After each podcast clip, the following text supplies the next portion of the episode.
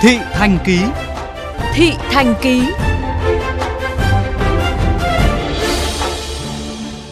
Thưa quý vị, sau nhiều năm duy trì mức sinh thay thế, tỷ lệ sinh tại Việt Nam có xu hướng gia tăng trở lại. Vừa không ít gia đình nhỡ kế hoạch trong thời kỳ giãn cách, vừa do tâm lý đông con nhiều phúc, do điều kiện kinh tế cho phép. Thêm con, thêm cháu là niềm vui lớn, nhưng với nhiều gia đình có con thứ ba, gánh nặng nuôi dạy cũng không hề nhỏ, ghi nhận của phóng viên Minh Hiếu. 7 giờ sáng, chị Đỗ Thị Quyên ở Hoài Đức vượt quãng đường 17 cây số đến bệnh viện phụ sản Hà Nội để làm hồ sơ sinh cho con thứ ba. Xếp hàng đông vốn đã mệt với người bình thường thì càng vất vả hơn với những bà bầu. Chị Quyên chia sẻ, vợ chồng chị nhỡ kế hoạch trong thời gian giãn cách. Dù rất vui vì có thêm thành viên mới, nhưng anh chị phải nỗ lực làm việc nhiều hơn.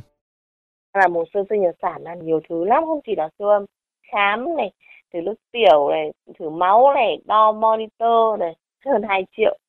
Có đầy đủ quạt với ghế ngồi hết rồi. À, mỗi cái là đông thì mình phải xếp hàng hơi lâu một chút thôi. Sắp sửa có thêm thành viên mới ấy, cũng hơi lo lắng bởi vì là kinh tế thì có hạn thôi. Lại còn hai bạn lớn mà nhất là cái bạn thứ hai chuẩn bị lên lớp 1 đấy. Có thêm à, em nhỏ nên là quỹ thời gian đều phải san sẻ nhiều hơn. Bên cạnh những gia đình nhỡ kế hoạch như chị Quyên, không ít người có điều kiện kinh tế tốt muốn sinh thêm con thứ ba, hoặc những gia đình đã sinh hai con một bé gái như chị Nguyễn Vân Anh ở Hà Đông. Cả nhà rất là vui, thêm được một cậu con trai, có lép có tẻ. Điều kiện kinh tế nó là cái đầu tiên.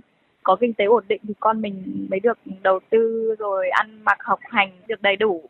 Từ lúc tiêm phòng là bé đã được tiêm dịch vụ ấy, nên là cái chi phí dành cho bé thứ ba sẽ nhiều hơn là hai bé trước.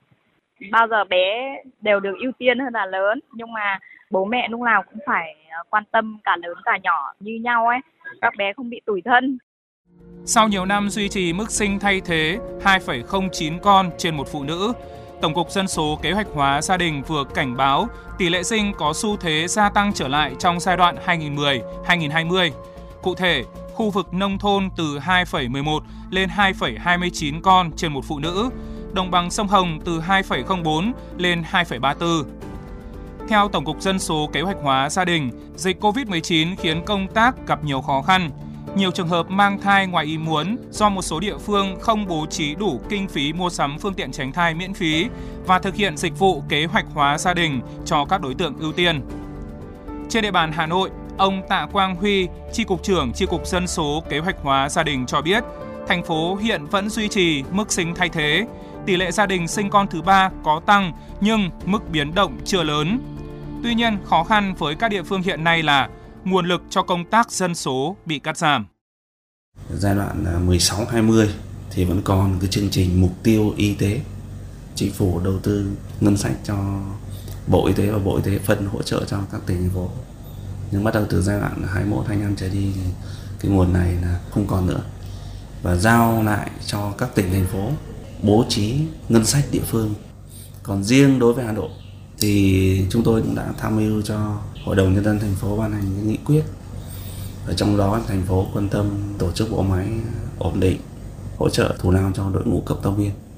Nếu một con thứ ba xu hướng có tăng thì đương nhiên là đảm bảo cái chất lượng cho đứa trẻ sinh ra lúc học hành với lúc phát triển nên cũng bị ảnh hưởng.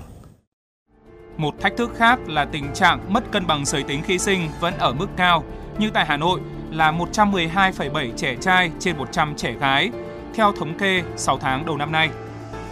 Theo các chuyên gia, cán bộ dân số kế hoạch hóa gia đình tại cộng đồng cần tiếp tục duy trì công tác tuyên truyền, vận động các gia đình về giảm sinh con thứ ba trở lên để có điều kiện kinh tế và thời gian nuôi dạy con tốt nhất. Bên cạnh đó, cần tiếp tục đẩy mạnh truyền thông, thay đổi nhận thức và hành vi của người dân về bình đẳng giới, tăng cường thanh tra kiểm tra các quy định của pháp luật về việc nghiêm cấm lựa chọn giới tính thai nhi.